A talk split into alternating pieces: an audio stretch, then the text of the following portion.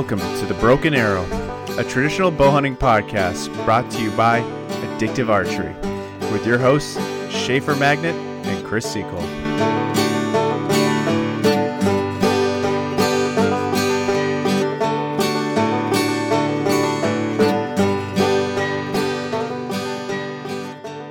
All right. Good evening, Jim. How you doing? Great. How you guys doing tonight? Not too bad. Fantastic. Now that we got all that trash talk out about everybody. No. Yeah. yeah. Gotta love it. Gotta Yeah. love it. So what's uh, Uh, what's new, man? How you been? How's things? How was your hunting season and all that? Everything's good. Um, we just got back, um, or I just got back from uh, Fred Bear Day.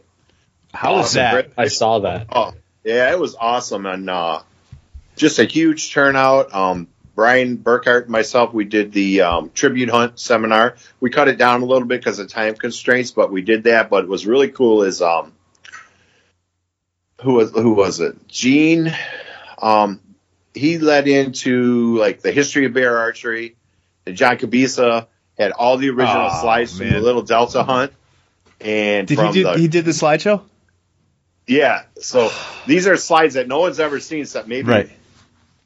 Brian and myself and one other person. I, I remember you telling us the story about you guys going over Yeah. and seeing them before you So did the he hunt. showed them to the whole crowd. So oh man. everything kind of led one into the, the whole story and into into our seminar. And so many people were been thanking us, and they were just even people that you know non hunters that were there, maybe Yeah. the, their wife or whatever, were were thanking us, and uh, it was a good deal. And you know, a lot of the money, or most, I think all the money's going for that Fred Bear statue, and Bear Archery gave him a, a check for twenty five grand. That was that was pretty cool. Wow. Where's Yeah. the statue Yeah. going? Is it going in Grayling? It, yeah, right in Grayling. So um, yeah, so it's pretty cool, and it uh, yeah, it was good. And couple, uh, they had what three, uh, one, two, three different one of a kind bows. I, s- I saw the pictures Brian Uh, posted. Yeah, I was about to say the one Brian has is wonderful. You know what? Yeah. Why, why don't we why don't we go a little into this a little bit because there might be people who aren't familiar with Fred Bear Day. Do you do you want to like kind of explain that? How long has it been going on? And and Okay, so I believe this is the sixth year, and what it was, a couple guys got together and they just said, you know, it was kind of like, hey, we, we need to do something to celebrate Fred Bear. So let's get a group of guys together and go meet and celebrate his birthday on March 5th. And then when they all got together and started talking, then it kind of grew. Let's okay, let's do it here. Then it went to the Eagles, Little Eagles Hall, and then there was like 40 people. Then there was 60 people. Then let's have a 21 arrow salute at the original factory you know, and now it just grew, and I forget how many people were there. This well, they sold out 160 tickets for sat for Sunday. that's Oh, wow. great. That is so great. it's getting so big that um, we had a talk on Saturday night, and they kind of ran it by the crowd on Sunday that although they wanted to have it always on the 5th of March because it's Fred Bear's birthday, right. their concern is a lot of people wouldn't be able to make it up on a weekday. Right. Now that it's got big, at first that wasn't a concern, but now it's got grown, it's getting so much momentum that maybe let's do it the first weekend in March. But it's really cool because there's so much history there, Yeah. Oh my gosh. Yeah. you know, and everybody's bringing stuff out. There's original um, people that you know, people who worked at Bear Archery in Grayling. Um, it's it's just great. There's just so much going on all weekend. Wild. Oh, yeah. I, I did I did celebrate in Pennsylvania. I took my uh, my 62K mag out and I shot for about an hour in the backyard with it. Yeah. Yes. So I, I definitely celebrated on his birthday. That's that's awesome. I, I I saw I forget when I first saw it, maybe like four or five years ago when people were really posting Yep. stuff about it online. And I was like, man, I would love to go to that someday. That's so cool. It I was think cool. Je- Jeff, uh, what's his name? Jeff Nowak, I think it is. Noack, yep. Yeah, he's on on the on the Fred Bear Facebook page. That's where I first saw it, and it kind of yeah. looked really cool. So that's awesome.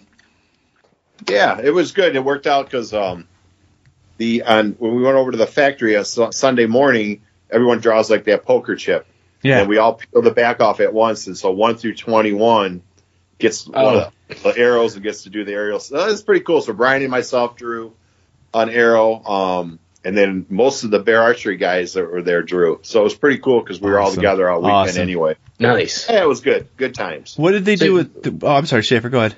I was just gonna say, what what do you shoot at, or what are you? Are you just shooting into the abyss? Yeah, so the the old parking lot of the original factory, they plow a strip out of there down to the pavement, and then we do like the you know archers ready, draw, release, and they're the whistling arrows. Oh, cool. So they fly out into the field, and then everybody like sets their bow down, and then they play taps. Then we go out and get our arrows. Awesome. Oh, that's awesome. Awesome. Yeah, Do you get to keep it? yeah, and we get to keep it. Yep. Freaking sweet. So, and it was cool too is uh, Mike Stager was there, which is Fred Bear's um, what- not adopted, well adopted or foster son. Yeah. Is he the one that wrote the But biography? No, but he's Okay. 96 years old, and then all his daughters, which are Fred Bear's granddaughters, were all there.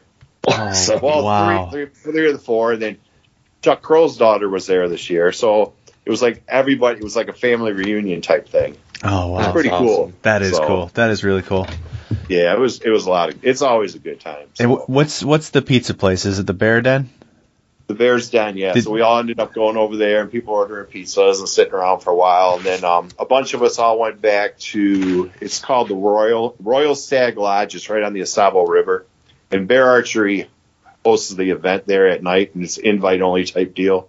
And um, so a bunch of us went back over there, and uh, same deal, you know, sit around telling stories about the old days and stuff like that. And uh, kind of cool is after we left. Uh, um, they found a brochure in the in the lodge in one of the drawers, and it was from the 1960s, and they were hosting a party there, and it has pictures in the brochure of the party, and it shows Fred Bear standing right there by the fireplace where we were, and no one knew.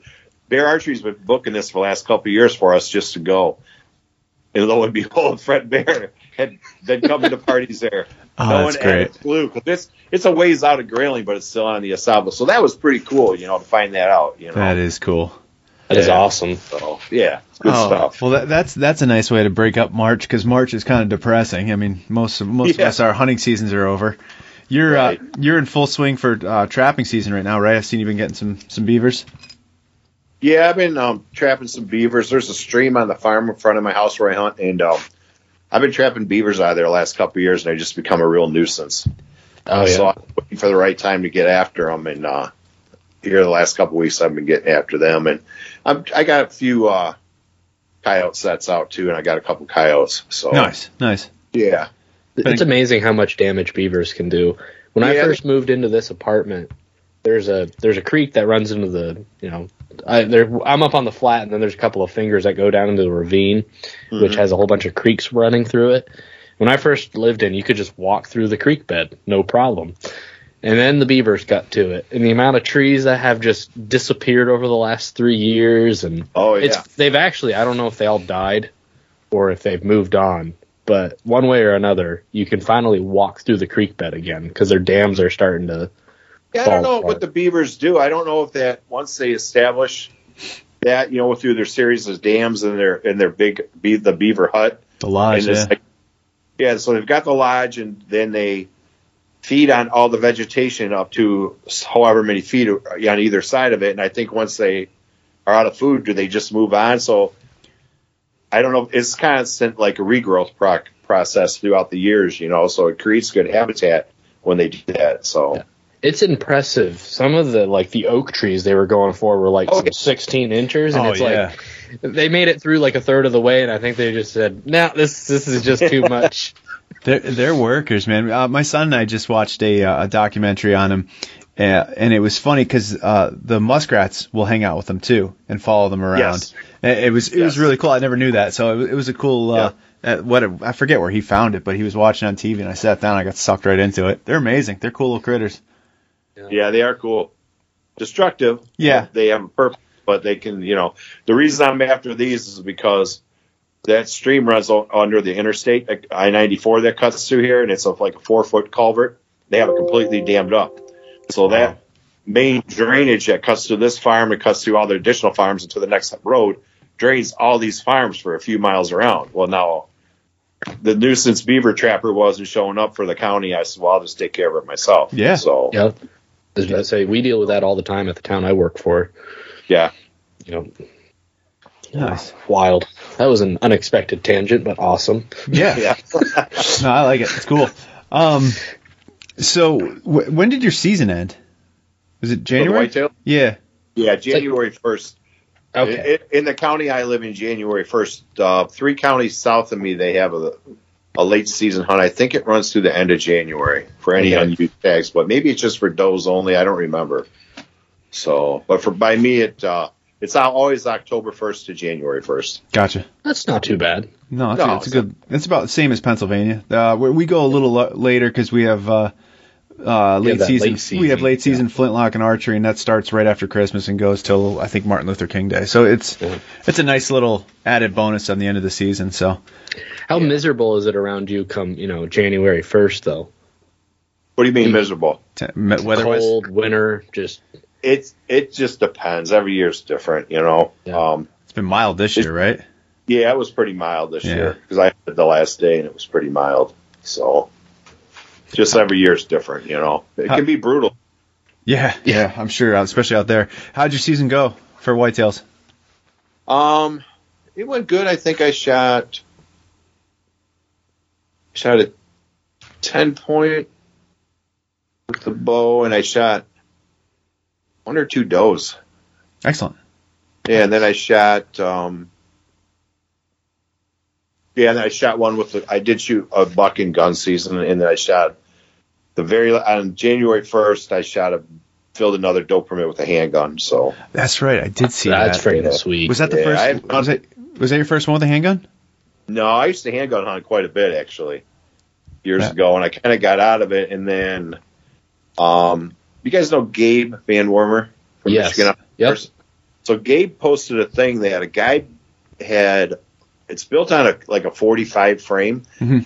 but it was a 350 Legend single shot gun, and he put that was on Michigan Outdoors, so it kind of inspired inspired me, and I went, wow. The, the last day of the season, I'm going to take my handgun back out. And uh, so it was pretty cool because I shot pretty good, a real good doe with it, you know. And As I say, the only issue with your handgun is it makes the doe look small. yeah, yeah, I, the handgun has a nine and a half inch barrel on it, but What is the it? Is reason it- I quit hunting with it is because it's they're loud, obviously, and it hurts. You know, it hurts my ears, so I don't have time to put a headset on. So I just quit hunting with it altogether. And then Yeah. this, I said, well, I, I'll shoot one if I can get the headset on, and it worked out. So What, uh, what is That's it? awesome. Is it 44? yeah, 44. Nice, nice. Yeah. That is cool. That's something I'd like to do. My dad used to hunt with a pistol. He used to hunt with a, I think it was a 357 he hunted with. Yeah, it's a challenge. I Yeah. mean, it, He had some success, but it was far and few between, I think. yeah, yeah, I like it, but not as much as bow hunting. So. No. but you want It's to? funny how that always takes the reins. Oh heck yeah! You want to? You want to tell us that story about the the 10 pointer this year? How'd that go down? It um. So I, I had a, I don't know what the deal is on this farm across the street from me, but for some reason the last couple of years, the deer are just congregating really super heavy on there. Nothing's changed. Oh, wow. Um, it's just beans, and that's it. That's all we plant. And um, this year we had no acorns. okay. We just, you know, it was just the whole state of Michigan was pretty. There, if you did find them, it was few and far between. Um, so I don't know if it was drought related, maybe, but anyhow, uh, the one day I kept seeing a bunch of blue jays fly under this one tree in a fence row, and they were flying in and out of there, in and out of there. I'm like, well, that's no big deal, but they, why do they keep going there? They're going on the ground. So then, when I got done hunting that morning, I walked by that tree and I started like kicking around in the it, it is like it's in a fence row between two bean fields, but there's some weeds growing stuff. Then I started finding super small acorns, and I mean small acorns. And then I started seeing deer tracks all around it. So I moved a tree stand right then. And uh, that evening, I was sitting there at the end of the fence row, probably 50 yards from that tree stand or that tree. And deer started piling out to the bean fields, a few small bucks. And it's one of those situations like, oh, when all the deer pick their heads up and look across the field, you know, something's coming out. Oh yeah. like something. So this buck walks out, and I was like, all right, now if that buck gets close enough, that's a shooter. So, um, I won't be mad. no. And I had other deer all around feeding under me, but so all, he's coming across the field and just feeding on the beans, and he's got two other smaller bucks with him. And uh, they kind of angled across the field and they beelined right for that tree. And um, so they, they they came about 30 yards in front of me, didn't offer a shot, but then they paralleled the fence row I was in and walked under that tree and fed under there for a few minutes. And he kind of walked out, was going to continue to say uh, he would be like heading in a north direction. And all of a sudden, for some reason, he just turned around, started heading south, back down, and walking right towards me. And he got to about 20 yards or so, and he was facing me head on. And one of the smaller bucks he was with came up behind him, and he got a little irritated and spun around, put his ears back, you know. And when he did that, he just turned broadside. Oh, perfect. Yeah, so so that was uh, his mistake. so What- What what time of the season was that? Was that earlier or later? it was October 20th, Nice. 21st, October 21st. Nice. Nice. So, yep, 21st. What did you use to shoot him with?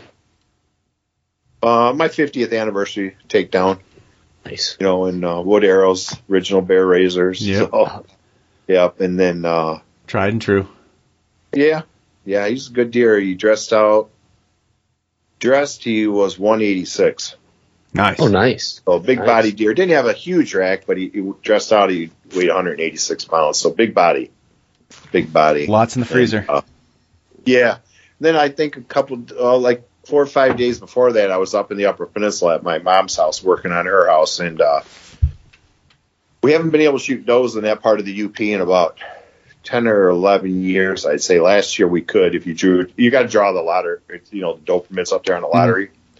I drew one last year and I didn't fill it. I just waited. I didn't see the one I wanted to shoot. And this year I had one again, so I was up there working on the house and. uh I don't know. It was about an hour and a half before dark, and my mom goes, "You need to just take a break. Go grab your bow and go hunting or something." I said, "Yeah, I guess so." So I just grabbed the bow and walked back in. I had a stand, and I literally just got in the stand and sat down, and boom. I mean, I, I like, holy crap! And there's not a lot of deer in the UP. First off, so it's it's tough hunting. And here comes a really big doe. I mean, she's huge, walking right towards me through the swamp. And I'm like, I'm not literally not in the stand for five minutes. I got the, my bow hanging on a pine branch in front of me and not ready. So I kind of get ready, and then another doe uh, with the fawn comes in, and they go to this old rotted tree stump in front of me, and they're like feeding around the base of it. I don't know what they're really eating. At that time, I didn't know what it was, but um, the medium sized doe is giving me tons of shots at like 15 yards. The giant one, I'm getting picky, is not giving me any shots. you know how that goes, right? So uh, they kind of fooled around for about 10 minutes, and finally the fawn got underneath me, got a little downwind, and got spooky. I mean, I mean, literally, I just threw on a camouflage flannel shirt, and I got my work. I mean, you know, building a deck all day. So You forgot Um, your ozonics, I take it. Yeah, yeah, yeah. I didn't have that in my pack with me. So anyhow, they, she got a little nervous, and then the the medium sized doe, and then they kind of just wandered off. So I just hung up the bow and I grabbed my phone. I texted my mom. I go, funny, I just had re- instantly deer by me. She's like, no way. She goes, oh, did you get one? I'm like, no, they just kind of smelled me and ran off. She goes, oh, they'll come back. And I said, yeah, mom, it doesn't work that way. but okay. I said, but I'll be up at you know at dark for dinner or whatever the deal is. And um, after I put my phone back in my pocket, I go, I'm just going to stand because it's going to be dark in like a half hour. So I'll stand. So I stood up. As soon as I stood up, I looked to my left, and here comes another big doe. I was like, what? What's going on? You know. and that deer does the same thing and hooks and goes right to that stump and it's like eating around something the base of that stump. Well, it was a perfect cornering away shot. So I shot her and, uh, you know, I knew it was a perfect shot, right? You know, probably, I don't know, sit, caught the very back of the, the long, you know, facing me Yep. and just aimed right up through the base, came out the base of the shoulder and through the armpit on the other side. And I knew it was over with. And, uh, so I got down and then I looked and there was those really, I, I know you guys have probably seen them. They're really small little orange mushroom. Oh yeah. Yeah. They're very, very Rings a little. bell. And they were growing all around the, that rotted stump. And that's what the deer were eating. Interesting. And I don't know. Yeah, I've never, I've never ever seen them do that. And I don't know why they were, but all the deer were congregating towards that stump. But uh, you think was a deer are as sensitive to mushrooms as humans? I don't know. I don't know. They may be poisonous to us and not them. I don't know. But uh, she was a really good doe too, so I was happy to get that. You know. So Ah, that's a great season right there. That's awesome. yeah, yep. And I know I shot a doe with the bow over here by the house too. Um, another time, but yeah, I, I can't remember. Did you did you uh, go away anywhere this? year? I know you were up in Alaska recently, right? Mountain lion. Yeah. Well, besides besides the mountain lion, we'll, I, I imagine we'll get to that. But like, didn't I, since No, we I talked went to you last, you went up for fishing, I think, though, right? yeah. I did not hunt in Alaska this year. I just Right. fished. Right. Right. Yeah, this year I didn't plan on doing anything um, because I knew I had um, drawn that um, mountain lion tag. Right. Right. And Seems uh, like an appropriate segue. I, yeah, exactly. I, I was gonna say how wa- real quick. How was the fishing trip? Oh, awesome as always. Yeah, they look like Yeah. it looks like you guys have a good time. Oh my God, we have a riot. That, you know, that You actually fish. Best. Yeah. Oh, we fish. You we stay, fish hard. you stay on the boat, right? Yeah, we stay on the boat. You know, um, through Homer Ocean Charters. Yep. Um, and um, I mean, it's just fabulous. You're into fish. You're seeing bears all day. You're seeing mountain goats. You're seeing whales. You're just living like a king. You know, Yeah. it just, yeah. Um, and the salmon fishing was over the top this year. We were in king salmon like crazy. Awesome. So yeah, in the halibut and everything else. So yeah, it's just, it's just, it's a great time. If you ever guys ever want to go, you will, you won't regret it. Let me Ah, tell you I that. bet that's on the that's on the short list. We I want I want to get some Yeah. buddies and take my son up there and just do a trip like that. That would be fun. love it. He'd love it. He'd be Yeah. into fish. Yeah, yeah. Oh, that'd be cool. Especially hooking into a salmon or something, he'd go crazy. That's Oh, always yeah. fun. Yeah. Yeah. So so you you drew a mountain lion tag. It seemed like it was a quite hectic process too. Yeah, dr- you mean the whole how the whole thing came about? Yeah, yeah, just the yeah, whole sequence of events to actually yeah. go. I don't remember if I talked to you guys about it I- or how it happened. I or, think I heard this. Did I hear the story on on Rob's I think it was the podcast? Stickbow. Yeah, Yeah. Stickbow. maybe when I was talking to Rob about how I drew the tag and how it got all messed up and everything. Yeah, Yeah. you, That you it? might as well go through it in case anybody hasn't heard it. All right. So what I did was um, I- I've been putting in for mountain lion tags for a while in Utah. For like uh, I think this was my sixth year. So some of the units are extremely hard to draw. So through Instagram or something, I seen someone this this guy was getting quite a few mountain lions, and I just messaged him. I said, "Hey, you know, I see you do this, blah blah blah. Um, you ever take a traditional bow hunter?" And he's like, "No, but I'd like to." He said, "That'd be really cool." So he said, "You know, I, I'll take you," and he, he threw me a price out and it was reasonable. So um, I says, "Well, I'll put in for the tag." He goes, "Well, how many points do you have?" And I said, six. He goes, "Well, you'll never draw, but just put in anyway." He goes, "It takes a lot of points." So anyhow, I put in, and um, I drew. I said, "Well, I'm drawing the tag," and he's like, "Yeah, good luck." I said, "No, I'm serious. I'm drawing the tag." And uh, and You don't was- know the Eeckhout variable. Yeah, in typical Jim fashion. yeah. So it uh well what it was was Utah used to put in say in, in August Yeah. In September and then the drawing was right in September, but season started in October so people didn't have a chance to plan. So Utah changed it up. So the lottery would be like in February or March and you get your results in March. So it was like almost back to back. People didn't realize that. So when I put it in right away, I think maybe people didn't realize it. Yeah. So when I drew the tag, I got the email, and when the results came out, I seen it, and I sent him a message. I said, "Hey, I drew the tag," and he's like, "Yeah, right," you know. And I said, "No, seriously, I drew the tag." He says, "I don't believe you're taking a screenshot."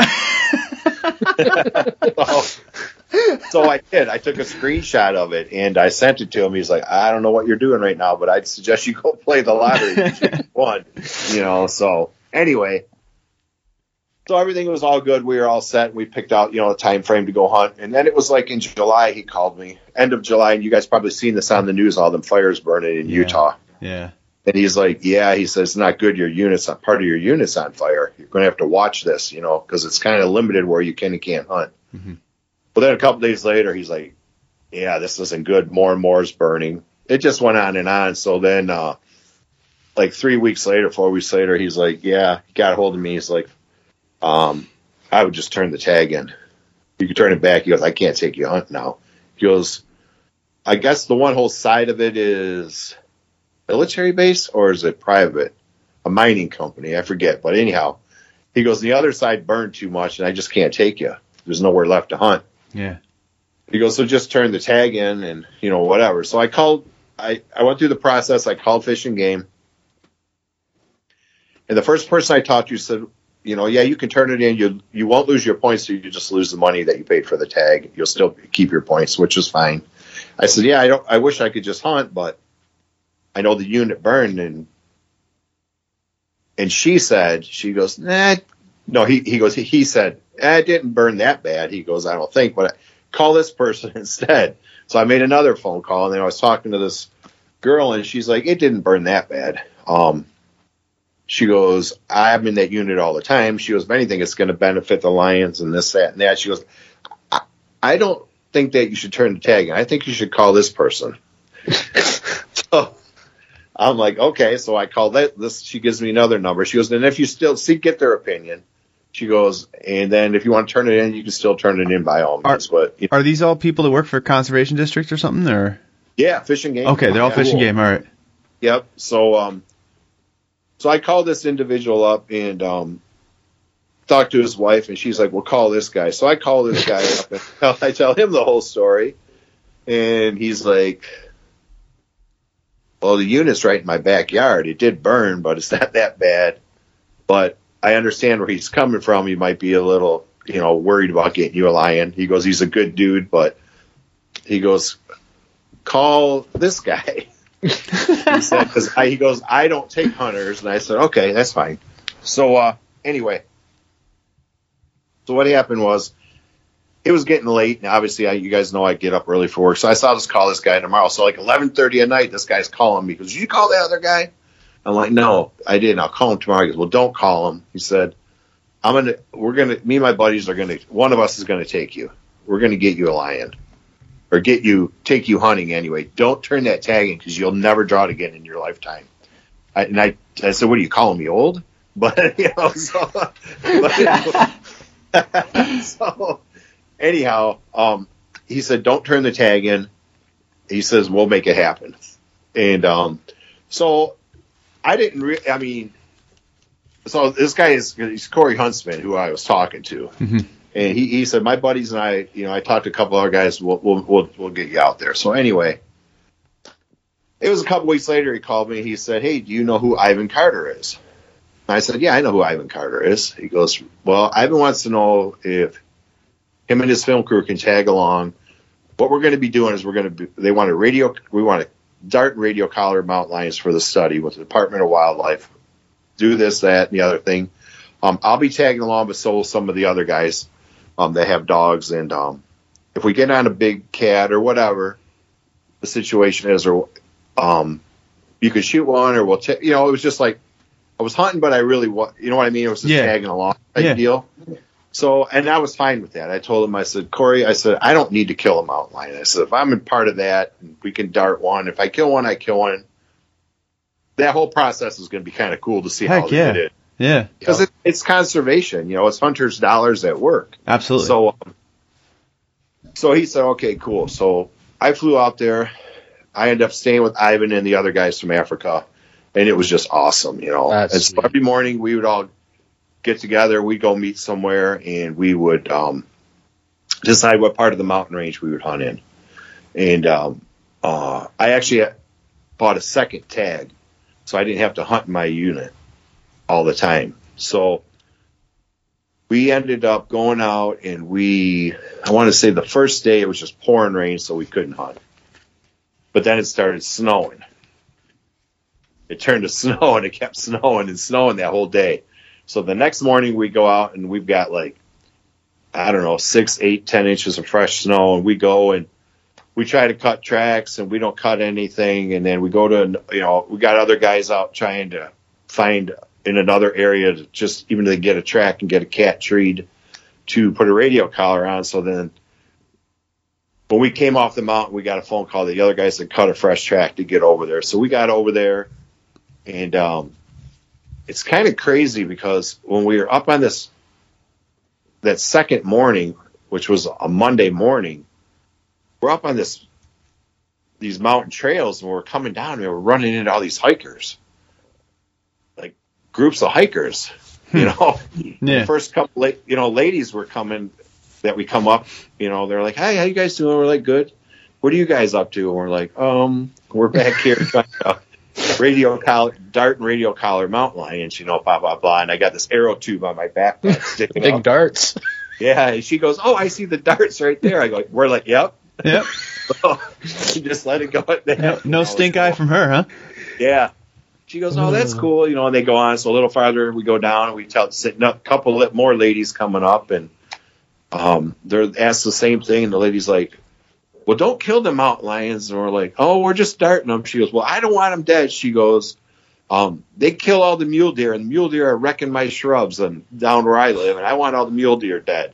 Like, geez, you know. So one extreme to the other, Wow. you know. So anyhow, so we go to where the second the other group of guys cut the track and now this is like I don't know how to describe it. Like going into like do you have like forest use areas that everyone goes hiking and there's parking lots and there's cars Yeah. all over and people go hiking? We Yeah. go in there and there's freaking cars everywhere and there's people everywhere. It's like I'm going to a city park. Yeah. Like what's going on? So anyhow, they let the dogs loose and it's they tree the mountain lion like right away off the side of this main trail. And there's people hiking everywhere. So by the time before we can get back there, yeah, I mean there's people all over.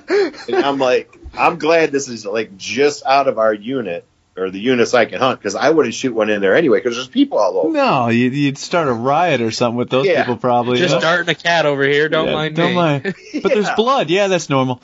Yeah, so before we could get to the tree, in between the guys that had the dogs and us, somehow a phone call went in to 911 that there was a, a hiker getting mauled to death on the side of the mountain by dogs and was screaming for help. Oh, Okay. God. So between us at the base of the mountain going up the side and where the dogs had treed and a couple of guys who were there with the dogs, there was a police officer walking in there Oh, and he got to the base of the tree and he wasn't very happy. but he wanted to know what the heck was going on and they told him, he goes, You got two police departments on full alert and search and rescue ready to fly up here with the helicopter because of this 911 call. And they we explained to him we're not breaking the law, we're not doing anything wrong. He Mhm. goes, No, I know you're not, but that's It's not your So anyway- fault. It's the the lefty walking up the trail. Well, whoever did Yeah. it. So um so it was great, got the whole film crew there. It's a nice big female in the tree and um we're like, This is great. So let's call Fish and Game and get their team out here. We'll dart this and put a radio collar on her. Right? So we make a couple calls, none of them are answering their phone. Finally the one biologist or whatever, she calls back, she goes, What do you guys do? Yeah, what's up? He goes, Well, we need you here. We got a lion. You know, we're doing the study. We told you I had the film crew. And she goes, It's Martin Luther King Day. We're on vacation. We're all up skiing. We're like, What? That's Uh. why there were so many people hiking. Everyone was off work. Oh man. Oh, I was like, Oh my God, you got to be kidding me. So we just decided to get a bunch of video footage of the mountain lion for the film crew. Oh, that's priceless. so it, but it was it gave me a good opportunity to uh, study the whole anatomy of the cats and everything. So yeah. and it was great, you know. So um, other people, a couple of hikers did come up there, um, and the girl there was a, g- uh, two younger girls like in their early twenties, and their dad was with them, Yeah. and they were just like they were they thought it was really cool. Oh yeah. And just because they go, well, we didn't even know there was mountain lions here. And I, the one girl unzipped her jacket, and she had a shirt on, had the outline of Michigan on it, you know, the state, like a map of Michigan. I go, what are you wearing that for? She goes, oh, we're from Michigan. I go, get out of here. I'm from Michigan. So we're on the side of a mountain in Utah. She goes, yeah, we just moved here. They're telling me where they lived in Michigan. And so then the guy finally he says, uh, you guys aren't going to kill that mountain lion, are you? Like, oh, here we go. so Ivan, you know, Ivan's a world renowned professional hunter Yeah. he he's he does this conservation stuff globally, handling big cats and every other thing. So Ivan had a talk with him in front of us, and just so cool how Ivan laid it out to the guy. And the guy goes, "Can I shake your hand?" He goes, "Because no one's ever explained hunting to me that way." He goes, "I get it now." So it was That's cool. So it was like we kind of. I didn't say, or I'm not saying we made a hunter out of that guy, but he's got a different perspective of it Yeah. Yeah. that what what they're doing is you know hunter he, Ivan explained how hunters dollars pay for conservation and Ivan laid it right out there he says um, no, he goes, no disrespect to you, but do you hike all these trails all around here all the time? He's like, yeah. He goes, how much did you pay for this? He goes, pay for what? He goes, to hike these trails. He said, well, we don't pay nothing. He goes, exactly. Hikers contribute zero to conservation. This is true. So he went into the whole thing, and the guy, like I say, the guy was really cool about it. And anyway, um, so we leave. Everyone leaves the tree. We get the cat, you know, we get her to jump out of the tree. Got excellent footage and everything. It was really cool. So we all go down into town, this little town, and we're going to eat. So we find this little Mexican restaurant. We're all going to go eat in there. So we all pile in there. There's like 20 of us now. You know, all these guys from the Utah Houndsmen Association and uh, fishing. Everyone's in there, and so we all order our food and we're getting it. And we're standing around, and this guy walks in. And he's like, "What are you guys all up to?" And he's like, "So you're the guys?" And he's got like, search and rescue on the back of his jacket. he tells us the whole same story that you know they got the night. He goes, "I was there when the nine one one call came in." So I was like, "What a day!" You know. Oh, that's right. So then he proceeds to say, "Yeah, I'm glad you guys didn't shoot that one. That's the town lion." And we're like, "What?" Well, that lion comes into town here all the time. Everyone likes that lion. I'm like, it's a wild animal. But anyhow, crazy story. Crazy story. You can look it up right now if you want.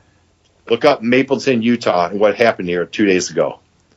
They just darted that female lion in town and transported her way away because she was becoming a nuisance. Yeah. So, anyhow, so that was how that was. So then, over the next few days, we would I would hunt with different guys from Utah Houndsmen Association, Mhm. and we would and we so we treat a female the one day. Um, they had a dead radio collar on that needed to get changed. So Fish and Game came. We darted her, lowered her down out of the tree, changed her collar, put a new ear tag. They take blood samples, tissue samples, um, hair samples. Um, How do you lower a cat down? Yeah. the one girl that works for Fish and Game. Now this is these the, the a state vet comes out. She comes with them and two biologists. The girl climbs up there into the tree, ties a rope because the cat just fell asleep up there on the branch after it was darted, and she just lowered it down, put it like around its chest under its arms, and slowly lowered the cat down to us. Really cool. How awesome And, uh, was it? Was it being part of that process of just like that oh, it's whole? amazing to see what they do and how this, what all that work that they did there for that was just amazing because the vet's there and she's giving him oxygen. You know, um, they hook up a monitor to the cat's tongue that's checking its heartbeat. It's just like it's going into the ER. You know, Wow. they're constantly monitoring all the vitals on this cat. Um, and um, so they did all that, put the new radio collar on everything, and then you know we carry her over, set her down, do the reversal drug. We just all kind of sat back and watched the whole deal. I mean, we're sitting literally right next to the cat as it comes to and kind of looks around and just kind of she wanders off. You know. It's Gotta Pretty be a cool. weird feeling from the cat. What was? Yeah. yeah. What did I just do? Yeah. Why do I stick Yeah. stink like humans? Right. Oh man, that's got to Oh, be wow. so cool.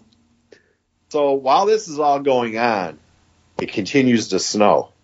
And the snow is getting deeper and deeper and deeper. And it's like, man, it's just not ending. They're like, yeah, we're not used to snow like this. We don't get snow like this. So, um, so I want to say it was like the third or fourth day. I was with these guys and um, we caught a big track. So they released their dogs, and we went after it up the side of the mountain. And I had one of the film crew from the Africa guys with you know with me. One of Ivan's film guys wanted to go with me because they wanted to see me get a cat. So we went up the side of this mountain, and uh, there was all bare rock up at the top. Now, mind you, it's still snowing. Mhm. Now the snow is getting up to our knees at least, and um, so we get there, and the bo- we get up to the top, and the uh, dogs are barking treat down the side of the mountain and I hurry up and I put my bow together, get everything all ready, and we get there, and it's a female. And it's illegal to shoot them, but you know, it's Frowned upon. It's not. Yeah, it's just like you know, you're, you're they're trying want- to build them. Yeah, you want a. Tom. Yeah, so I, you know, I, and so I said, yeah. So what we figured out, we let her go, but what we figured out was that when they got up in the rocks up there, the dogs with the tom, their female was up in the rocks too with them. Gotcha. Oh, gotcha. And so we think that like he went whatever direction. She bailed literally out of the rocks off the peak and treed instantly. So that's why the dogs got her so quick. You know what I mean? Mhm. Because I mean, literally, from the time we released them, they were up and over top that thing, within under 15 minutes, they had to cat treat. We're like, holy mackerel, this is crazy. Yeah. It took us to get up there, but uh, um, so uh, that was cool. So we let her jump and then ran the dogs, eat a couple pups, treat her again, and we just let her go. And then uh, got back that night, and then um, I want to say the next day. We treat any cats the next day. I don't remember, but we did end up the- treating and radio collaring another female. How long were you there for total? Six days, seven days. Okay. So um so on the next to the last day before I had to leave, we went we all went to Brigham Young University. And that's where all these the fish and game works out of there and all the students that are part of this program. And um it's just absolutely amazing what they have going on there, the program. They radio collar moose, elk, mule deer, bighorn sheep, um, desert, you know, everything Oh wow. and they have all this data being compiled there. They know where all these mountain lions are. Um, there's they study there's so you know it's studying mortality of the mountain lions, Mhm. uh, the reproduction, uh, all, all this stuff, so that they can better regulate the seasons. Yeah. I mean, they put a ton of work into this um, from the the students, the Fish and Game Department, and Utah Houndsmen Association. It is it is a joint effort, and it's all volunteer. You know, by the Utah Houndsmen, their time, their gas, their dogs, and all this, just because they want to keep mountains on. They're not, you know, they want to keep this a viable hunting resource. You know, so it's it's really cool. So we spent a lot of time at Brigham Young that evening talking with the director of that program, and uh, man, like I say, it's just, it's cool what they've got going on. Uh, there was one mountain lion that they radio collared that went, I forget the exact total amount of miles, but left Utah, went through the corner of um, up into Wyoming, like through Colorado, up into Wyoming, back down, and ended up, I think, getting hit by a car finally. But it was, I don't know how many, like, was it a thousand miles? I forget. It was a lot. Wow. But um, so then now it's but meanwhile it's still snowing. And while we were at the university, I said something about the snow, and they made a comment. I said, "Well, this we've we measured snow forever. This is the deepest snow in 20 years." Lucky you. Yeah. 'cause I'm- you know. So, uh, so that night, uh, they said, "Hey, uh, tomorrow's your last day, but you can always come back. The season ran, runs through May. You can come back later. Blah blah blah. So one of us will get you out if it doesn't happen. But there's only one place we can maybe go, which is the the part that burned and everything. But it's a long way back in there. We'll have to meet first thing in the morning. You have to ride mules back in there." I said, I'm fine with that. Whatever, whatever you guys want to do. So, took off in the morning, and me and another guy, we rode. Take four dogs with us, and we started riding mules. And we rode the mules way back up into this mountain canyon, and um, mule deer everywhere. It's snowing. It's beautiful, and uh, we're going along, and kind of you could after you've seen a few lion tracks, I'm by means no expert, but you could tell they kind of walk like a person. And I seen the tracks come across a rock, so you knew it wasn't an elk or a mule deer, but they were pretty snowed in. And um, he kind of like tells the dogs, he goes, "All right, sort it out," you know. And uh, that's just how he talks to his dogs too. He doesn't raise his voice. He goes, "You guys sort it out." and they start going, and oh, it, it's like I never seen anybody handle dogs like this before. So uh, the dogs sorted out and they start going and you can see them in the snow going up the side of the mountain and they're kind of going back to where we came from but they're going up the mountain and they're going up the mountain and they're going up the mountain then i see them going across this back, back and they're going higher and higher and i'm like jesus and all of a sudden they open up and you can hear them and they're howling he's like well they must got a little bit you know fresher scent or whatever it is so we uh we're paralleling them down in the valley with the mules, and we're riding further and further and further back into the mountains, and they're going, and then it opens up into this huge, like, canyon. Is the only way I can describe it. And it's like way in the back of this big giant bowl is these huge rock faces, and I'm talking it's way up there, and you know it's just it's gorgeous, and it's snowing. And he kind of looks at me. We're on the mules. He's like, "Yeah, um, they're barking treed." I go, "Yeah, I hear that." All the way in the top up there in the rock, in the cliffs. Oh man. He goes, "What do you want to do?" I said, "I don't care. What do you, whatever. I'm here to hunt mountain lions. What do, what do you think?" He goes, "Let's wait about ten minutes. Maybe the cat'll jump and work its way this way." so I'm like, "That's fine." So we waited like about ten minutes, and it wasn't happening. They were barking treed. So he's like, "I think they're up in them rock faces. Is that good or bad?" He goes, "Well, it can go either way. There's caves up in there, and we'll make it up there. We, you know, we don't you don't know until you get up there." Yeah. He goes, I'm going to tell you on a good day with no snow, it's brutal. It's a very brutal climb. With this snow, it's going to be even worse. So I'm like, I'm up for it. He's like, okay. So we tie off the mules, throw my pack on, and we start going. And it, um, the snow is anywhere from my knees, actually above my knees, to my waist Oh, perfect. Wow. Yeah. At any given time. So he's in front. We're going. We're going. We're going. We just keep going and going. And I mean, it, it's it just was brutal. It was not. It was brutal. It was. There was time. A lot of it. It was over my waist, and we kept working up. We take a break. Work up. Take a break. Finally got to part of the rock faces, and we worked along that a cliff face.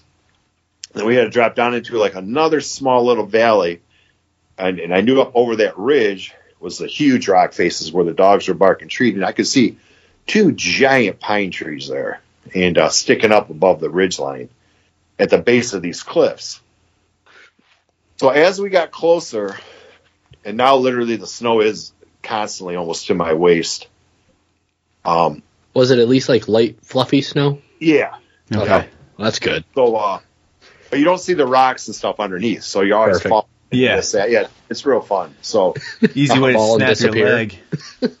yeah, Yeah. So we come up almost to that ridge, and, and I mentioned, I said, "Hey, I said, I go, I just seen snow fall off that one big tree up high." He's like, "What?" And he goes, "Maybe the dogs are in that cat's tree." And it's like, he's like 100 yards from this rock face, maybe 150 yards from a rock face where this tree's growing up. And as I said that, the dogs go quiet. I'm like, the dogs aren't barking. He goes, "Yeah, I know. What's going on?" So we sit there for about five minutes. All of a sudden, the dogs come right to us. How they figure that out where we're at, I have no idea. And he goes, "What are you guys doing?" You know, he's not yelling at him. He goes, "Get back to that cat right now." And he goes, "I mean it. You get back there right now." Because now we've been climbing for like three hours. Don't stop now. yeah, this isn't like twenty minutes. This is Yeah. like three hours. Holy crap. He's, he's like, you know, he's like, how old are you? Go, I go, I'm 59. And he goes, man, you're doing pretty good from, you know, for that age and being from Michigan. And he goes, because we do this every day, like multiple times during the week. He goes, you're pretty much doing, you're doing a pretty good job keeping up. I go, well, anyway, so he tells the dogs, he goes, you guys get back here right now. And he goes, I mean, right now. And they just look at him, they turn, they go back, and like in less than two minutes, they're barking tree again at the same tree.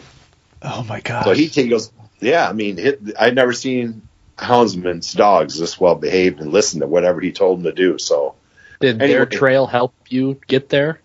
Kinda No. where the- no. no.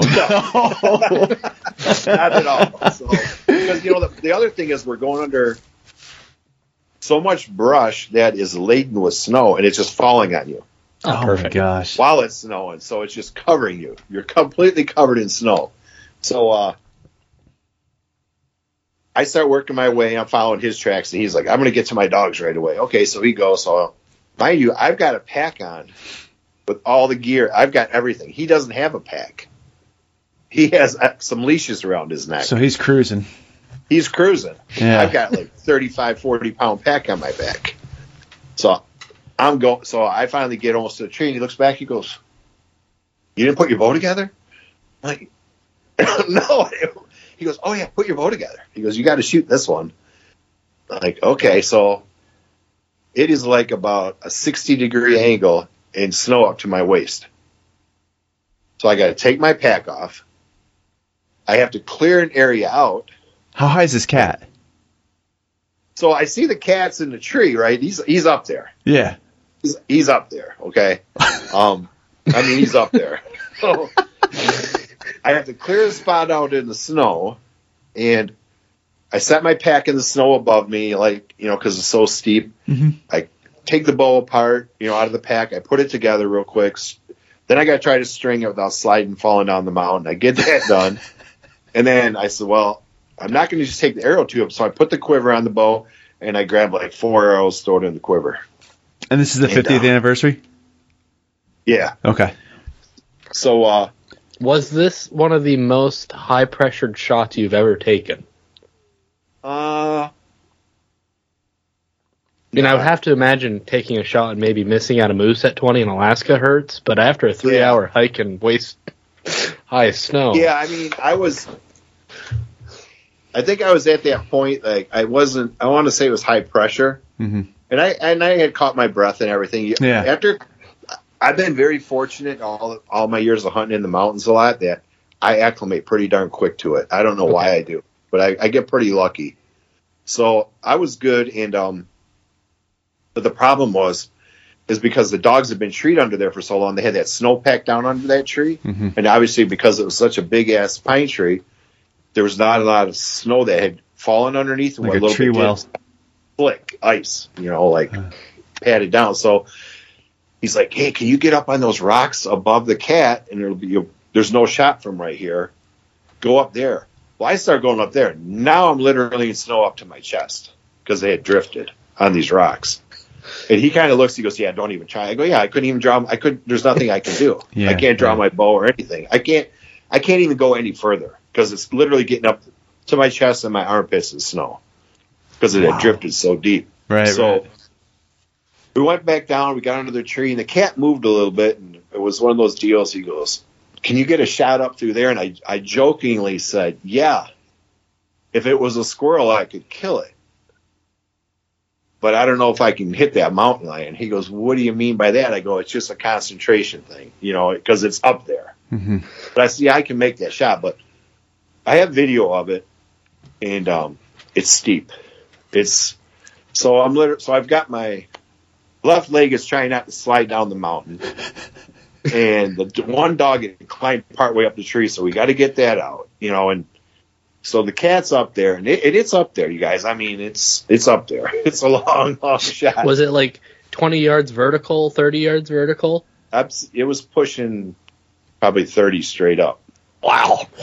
Yeah, literally almost straight up. That's a poke. Which, yeah, and I, I mean, With arrow roulette if you miss.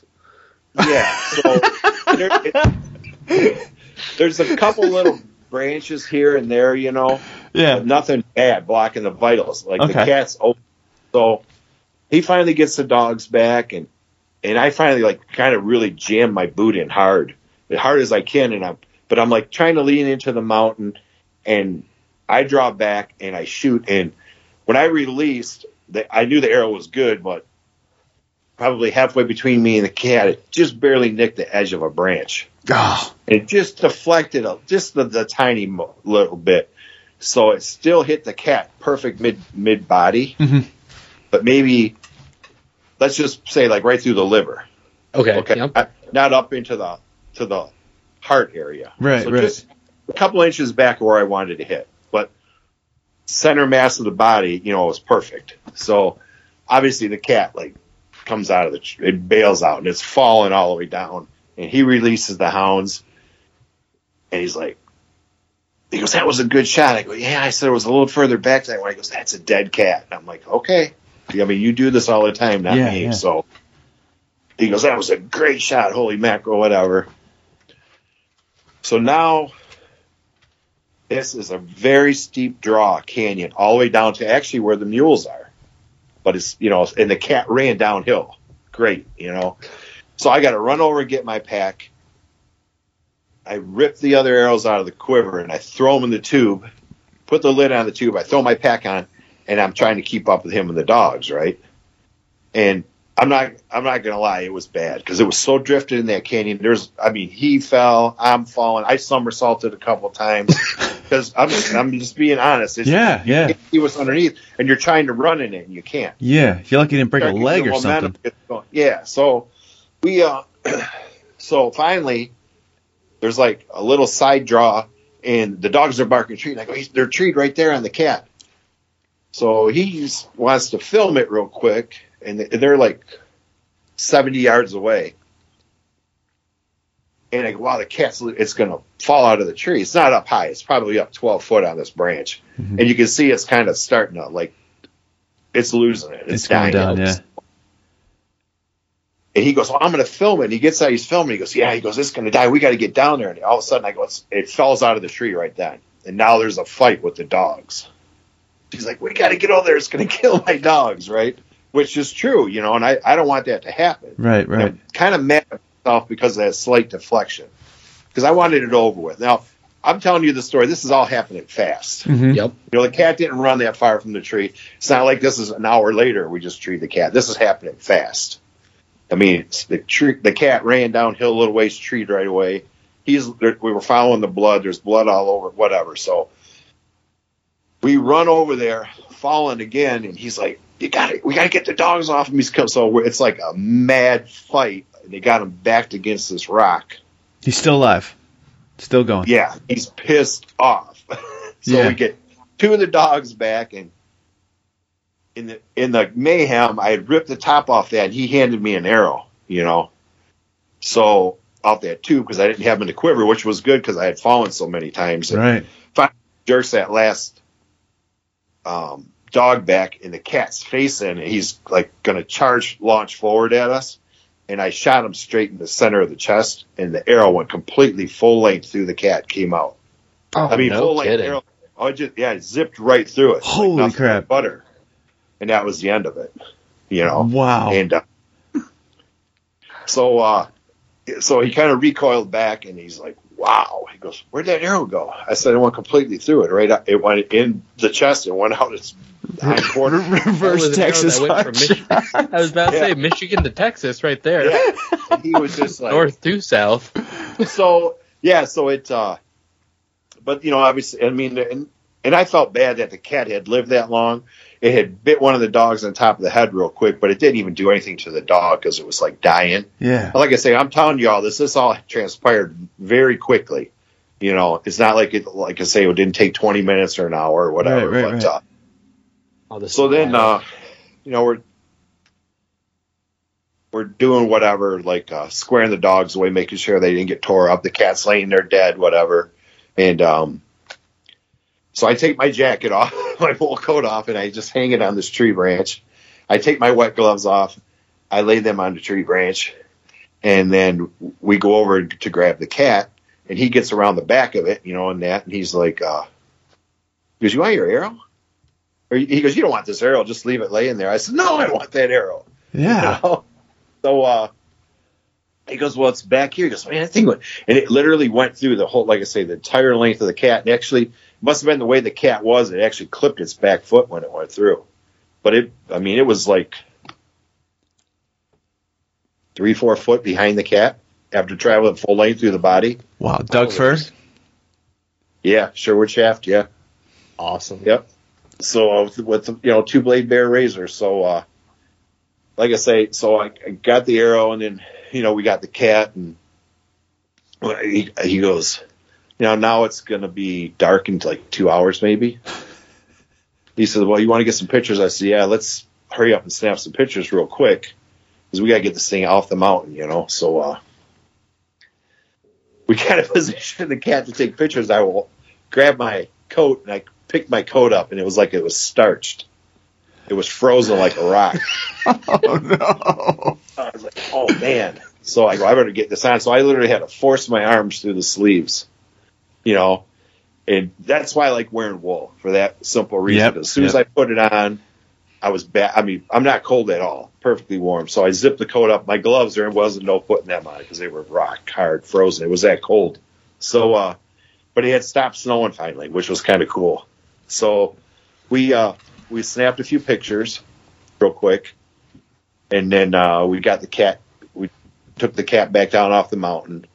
Um, we skinned it out in an opening by the mules, boned out, you know, all the meat and everything, and uh, got it all loaded onto the mules. Uh, one of the mules, and then we started riding down the mountain, you know, and it, it, it's like it all came together, you know, it happened, and uh, but the ride out wasn't without completely without incident. so we get we're about halfway down the side of the mountain, and um, I don't know what type of trees they are. I don't know if they were mahogany trees or what they were, but they they look like a big crabapple tree. Is all the way I could describe it. So we have to ride under these, and it's pretty steep. We're going through the deep snow, and that arrow tube I have sticking out of my pack scrapes on one of those trees, and my mule comes unglued from the noise Oh no. and loses its mind It starts bucking and going crazy and goes to run out past him and his mule starts to lose it. And it finally i'm trying not to laugh but i'm laughing. Next thing i get bucked off this mule and i do a complete somersault through the air and land on my side in the snow. And the mule is gone. Oh no. and he's like, he gets his mule under control. He's like, what the heck happened? and I'm laughing. He goes, are you okay? I go, yeah. He goes, why are you laughing? I go, he goes, you, are, you're not hurt? And I'm like, no, I'm fine. He goes like, Jesus. He goes, you went flying through the air. I said, I said, that stupid arrow tube scraped on the uh, tree branches. He goes, and I go, and they spooked. He goes, yeah. He goes, he said, mules are tough, but sometimes they hear noises like that, especially towards dark. They think they're getting attacked by a dragon or something, and they spook. Oh gosh. I go, so I go, it's only a couple miles to the truck, right? He's like, yeah, two or three. I said, well, I'll just walk back. Because no, that mule will come back. He said, they're buddies. They come back. So we waited a few minutes. It started to come back. Then it went back. So anyway, we walked for a little ways, and then um, the mule finally come back. And I jumped back on it. But all the way down, both the mules were real skittish then for some reason. And as we got lower, he was like, man, he goes, if you got thrown in here, you would have probably got hurt because it was all rock under the snow. Bad rock, you Mhm. know? But uh, it was just a beautiful ride out. The sun was setting, and um, we rode through, I would, hundreds of mule deer in the flat. It was beautiful, you know. And then the mules kind of leveled up, calmed down once we got in the flats, and just the ride out was surreal. You know, and the mountains behind us, they were all glowing orange because the sun Yep. was setting, Alpenglow. and uh, it just was a great ending, you know, to the whole hunt. How everything all came together, and uh, we got back to the truck, loaded the mules up in that, and jumped the truck, and it was 14 degrees out. So, but uh, yeah, so it all came together. So it was good. what an epic day. Yeah, it was. It was a long day. we were kind of beat. Oh man. I don't even think we ever need to do another episode after that story. Jeez. episode 60. We're done. Never gonna beat that one. wow. That that Yeah. that rivals your uh your goat story. You think? Oh man, it's it's a, I mean I don't know, but both of them seem like full of adventure. I mean they, they that's just awesome. Yeah. Yeah. It was. I mean, so awesome. those mountain lions are, man, they're just amazing animals. And, They um, are. like I said, I felt bad about the whole deal, but kind of not quite as fast as I was telling you about how fast it was happening. Yeah. You know, um, and, uh, yeah, it was, they're cool. It was a cool hunt. That is Very, very cool hunt. Wow. It was, you know, that, it, I think that he weighed 118 pounds is what it weighed. So it wasn't like a giant male, yeah. But the mail, and I, you know, I was happy, more than happy. You know? Are you doing a mount? Or are you doing a rug or something with it? Um, I think I'm going to do it life size Okay. because I don't, you know, I don't know that I'll ever get a chance to ever go mountain lion hunting again. Right, right. You know, maybe I all you will. need all you need to do, Jim, is from the perspective I have, you have a bear over your right shoulder. It'd be Uh, cool to have a mountain lion over your left shoulder. yeah, yeah, Perfect. that would work. That's what I need. A couple more mounts, right? Yeah. Oh man, Yeah. what what an, Oh, what an adventure. Yeah, That's it was so really awesome. cool. Like I say, and, and the main thing about that hunt is to see hunters' dollars at work. Yeah. and see how conservation really does. I mean, our money is doing something. Um, I don't know if you've been following it, but unfortunately, have you been seeing what's going on with the mountain lions in Utah the last week and a half, two weeks? No. I've not, no. Okay, so at the last minute, some legislator slid in a bill at the end of the session in the 11th hour last week, and I believe it's House Bill 469. Yeah. They're going to remove all protection of mountain lions in the state of Utah. There'll be no more hunting seasons for mountain lions. You'll be able to shoot them year round. You'll be able to trap them year round. You'll be able to do whatever. Why? Exactly. Why? You're gonna eradicate them. They want to eradicate them. And it's it's absolutely terrible. All that hard work from the Fish and Game Department, Utah Houndsmen Association, it's terrible. That's why I keep posting it on the Instagram story and that for people to call and complain. Yeah. So, you know, it, it, the bill itself has stuff to do with um, uh, trail cameras and all this other Yeah. stuff. And at the second, they slid that little part in. Is there a reason So- why? Like, did did the guy have or whoever did it have a reason? Like, From from what I gather, and it's to protect the elk herds, the deer herds, and all this other stuff. But the mule, I mean, the mountain lion. From talking to those guys in a lot of areas, the population is actually dropping. yeah. And that's why they don't want you shooting the females, you know. And I, I mean, I didn't know this, and maybe you guys know this, but I didn't realize that the mountain lions can breed year round. I did not. There's know. not a I did not know that. Yeah, so they can have kittens right now. They can have kittens in May. They can have kittens in April. They can have kittens in December. Um, Wolves are like that too, right? I don't know how the. I think the wolves are kind of like you know how the I mean coyotes. They always breed in February. Spr- right, yeah. I th- okay. because it's, it's what for some reason I this is what I know about and I, I think the, the wolves are the same way. They want to have their puppies when food is very abundant, Right. meaning That makes sense. ungulates are dropping their fawns Yeah. or their yeah. cat, whatever. Um, but the mountain lions aren't like that. So to all this study, all this research, all this data that's been compiled, all this hard work, they're just going to throw it out the window. Why are you employing people at Fish and Game when you're going to let the legislator just slide this into Yeah. a bill, throw all that data out? So they want everyone to call the governor, and it, it- it's absolutely terrible. So I don't so, get it. I mean, I understand that maybe numbers are suffering from maybe mule deer, elk, or something in parts of the state, but you can't attribute it all to mountain lions. But there's a balance. We have to maintain that balance. Yeah. balance. they're they're Well- literally giving a rabbit more protection than a mountain lion in the state of Utah if the governor signs it because it passed the Senate and the House.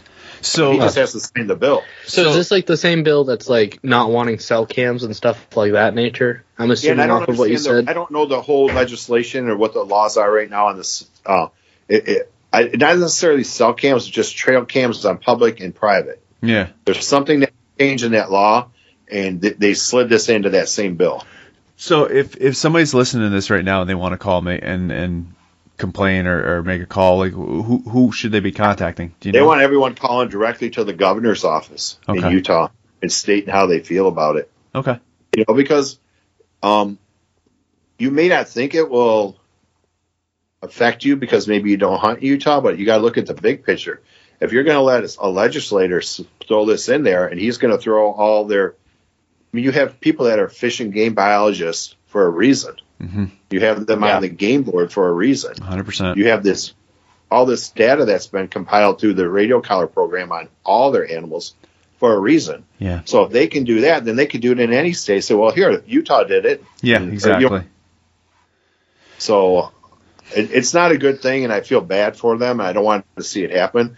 But you'd be surprised at some of the feedback you're getting from sportsmen say, "No, get rid of all the mountain lions. I want to hunt elk and mule deer and blah blah blah." Yeah, you can't look at it that way. They're not wolves and coyotes. Yeah, You there's know, a I get it. balance. There's a balance, and you can hmm regulate it. You know? Yeah, that's our that's our job. That's why we're here. right. Yep. In, in Utah, really, I mean, if you think about it, I could have shot two mountain lions. I had a second tag that was in, in the general open units. So if you're if you draw a tag, you can still do it. Everyone can go hunt mountain lions. So it's a very liberal season that you can just go and do whatever. Yeah. So you drew a tag in a hard to get unit, Yeah, not hard to so get much mountain lions Yeah. are difficult. Right. Okay, that makes sense. Yeah. So, um, and that, and I don't want to say there's a lot of mountain lions in the unit that I was in hmm that I drew, but I mean, uh, whatever their reason is how they do it, they they really regulate it. So I, I had the only non-resident tag, and there was ten resident tags. So that that whole big section. So Oh, that's cool. That's really cool. yeah, You do have good luck. well, I got lucky. Yeah, Yeah. It, it, Couple it's almost hard to believe you can buy over the counter in some parts. And Yeah. then it's a once in a lifetime draw type Yeah. of deal in others. That's kind of a wild swing. and it and it's not necessarily a once in a lifetime draw. It just takes a few points to get it, and being that, you know, if I'm older, say I may never draw it again. And the other thing is, I think I have a five year waiting period now before I can put in for for the Okay, so you can't even get points in the next five years. Right. right. So Well, you got it in. That's awesome. yeah, and it was good because, like I say, I got to s- I got to witness everything, the whole process, and how you know, like I say, hunters' dollars at work through conservation. And for people that don't think that hunters are conservationists, they're dead wrong. Yeah. You know, if I, I explained this to someone a long time ago, and she didn't understand it. And I said, "Do you actually think, because I like hunting deer, that I want to kill all the deer? If I did that, I wouldn't have any. I wouldn't be able to hunt. Yeah. Counterproductive a little bit. Yeah. So It- it's funny how people miss that point and Yeah. they don't get it, but yeah, you can't you can't please everyone. no. No. So I am but yeah. two floors under Amelia right now, and she is screaming. wailing. Uh oh. I don't know if you guys can hear her, Nope. but it is Nope. impressive. He misses Oh. dad. Oh man. So Well that Yeah, was so that, that- was one heck of an adventure you had. That's Yeah, so it was good. it was good. I It, think uh, I think we could wrap it up after that. I mean, unless you I- guys yeah, want that- that- I, we that don't want to keep uh, you up all night, and man. You just you just told one heck of a story, so that was good. well, That is that is so wild, so awesome. yeah, it was good. Like I say, it uh, it was an adventure, and I mean right to the eleventh hour, you know. So Yeah, exactly. Yeah, So you got out during the day. Well, sunset. Yeah, when I shot the cat, I would say like it was getting dark around five thirty, and I probably shot the cat around three o'clock, Okay. two or three o'clock in the afternoon. I'm guessing. So by the time you know we got it rest of the way down the mountain, skinned it and quartered it all, you know, all did all that, um, and got it loaded up. You know that that's a process in itself. So right, right. Sounds like the trip down was a lot quicker than the trip up, though. yeah, Yeah. yeah. Hey, be, before we do wrap this up, what's uh, anything new going on with Michigan uh, traditional bow hunters? Anything going on there? Yeah, yeah. We actually have um, next weekend, uh, March seventeenth and eighteenth. So it's actually a Friday and Saturday. Yep. Uh, Compton Big Game Classic is in Grand Rapids, Oh, nice. and um, we're the host club for that. So we've got that coming up. Awesome. Perfect. Awesome. Yep. So uh, yeah, that's going to be a big deal. It's going to be good. Yeah. Looking That's it. I've forward. seeing the ads for it. That's a. Me and Chris will have to do a stupid trip to that one one year. Yeah. One of I'll these tell days. you what. I mean, I, I know it's last minute for this one, but uh, kind of plan ahead in two years from now because it's going to be. Well, I can say this, I guess. It's going to be in Denver. Oh, that Ooh, that'd be a Yeah. little further. I'm but okay wait, with that. Denver's pretty usually pretty in, inexpensive to fly to. Yeah. Yeah. Yeah, You've never flown out of Burlington, Vermont, there, Jim. Yeah, but to fly, but to fly into Grand Rapids is not. Uh, it, it, I, I, what I'm saying is, if you guys were flying from where you live to Grand Rapids, I think it would cost you a heck of a lot more. Oh, gotcha, gotcha. Denver. Yeah. Denver's We, we're we're idiots. cost- We would have drove. Um, Yeah, but It's no. not a bad We would have done it in three days. somehow. Yeah, I, I I don't I do don't mind I don't mind going to Colorado. I'll I like I like going there. I used to live there, so I'll go back anytime. yeah, it's not a bad drive. No. I mean, I mean, that I used to drive straight through to Denver, but Right. I mean, it's better to try to do it in two days. But yeah. It was rather pleasant, actually, given the time of the year. Yeah, we should give that some thought. Maybe we'll have to make that trip out. That'd be fun. yeah, it's gonna. I mean, um, I want to say it was let's see, 2016 is the last time the Big Game Classic was held in Denver, Mhm. and uh, Colorado Traditional uh, Bow Hunters Association. That those guys, man, they put on a show. Yeah. They yeah, it was phenomenal. It is phenomenal. So it's definitely something that uh, I recommend anyone go to. If I put if I put that on the calendar now, I'll definitely get it by the wife. If she has that much time to plan, I should be golden. All right. I'm trying to figure out if it was Brian Burkhart that kept making fun of me for have only Berrien Springs was the furthest west I'd ever been. Yeah. I think it was Brian. So if Oh, it was right. That's Denver, that would that would be more respectable. Yeah, Uh, we should make it a plan. That would be fun. yeah, you guys should plan it. I think because what'd be really cool is you guys could probably get in a couple shows out there. Seriously, you could record a couple podcasts at least because you got a lot of guys that are out there. Um, you know, Western or Colorado traditional yeah. bow. They could get on and um, yeah, I think you you like it. It's nice. Yeah, we should we should definitely put that on the calendar. That'd be fun. That'd be a good trip, and we got plenty of time Yeah. to plan for it. Yes, you do. Awesome. Hey, anything else you want to talk about before we wrap this up? No, no. Thanks for having me on. Oh my man. gosh! Thanks for coming back on. We're gonna have to do a third episode eventually because I don't think we covered. Yeah, I we- was looking at your bear the whole time, going, "Yeah, we'll have to get to that story," but we'll save that for another one. Yeah, that's a. I don't know if you can see it. That's a grizzly bear. yeah. I saw the the bump in his in his Yeah, shoulder on his That's back. awesome. yeah. Where'd you? Wh- real quick, where'd he come from? Where'd you get him? Russia. Russia. Oh, all right. We're getting we're coming back on, and we'll we'll we'll hear that story. I want to. I bet you that was a trip. Yeah, that was. Oh man, Oh, so Anyway. freaking awesome! awesome, Jim. Thank you so much. We appreciate Yeah, it. Thank thank you. you guys. I appreciate it. Absolutely.